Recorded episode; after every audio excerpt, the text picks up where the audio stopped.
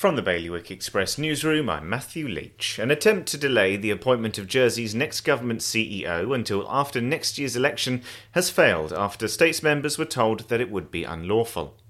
To avoid depleting both the Guernsey Insurance Fund and the Long-Term Care Insurance Fund, the Committee for Employment and Social Security in Guernsey has proposed an incremental contribution increase. Meanwhile, Jersey's former Environment Minister has called for common sense and proportionality in the tree strategy, describing the proposals brought forward by the current minister as a sledgehammer to crack a nut.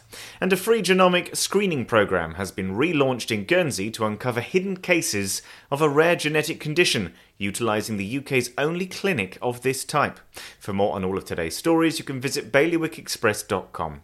Your weather today is going to be a rather cloudy start to a mainly sunny day. Wind will be a westerly light force 2, and there'll be a top temperature of 19 degrees. And that's the latest from the Bailiwick Express news team.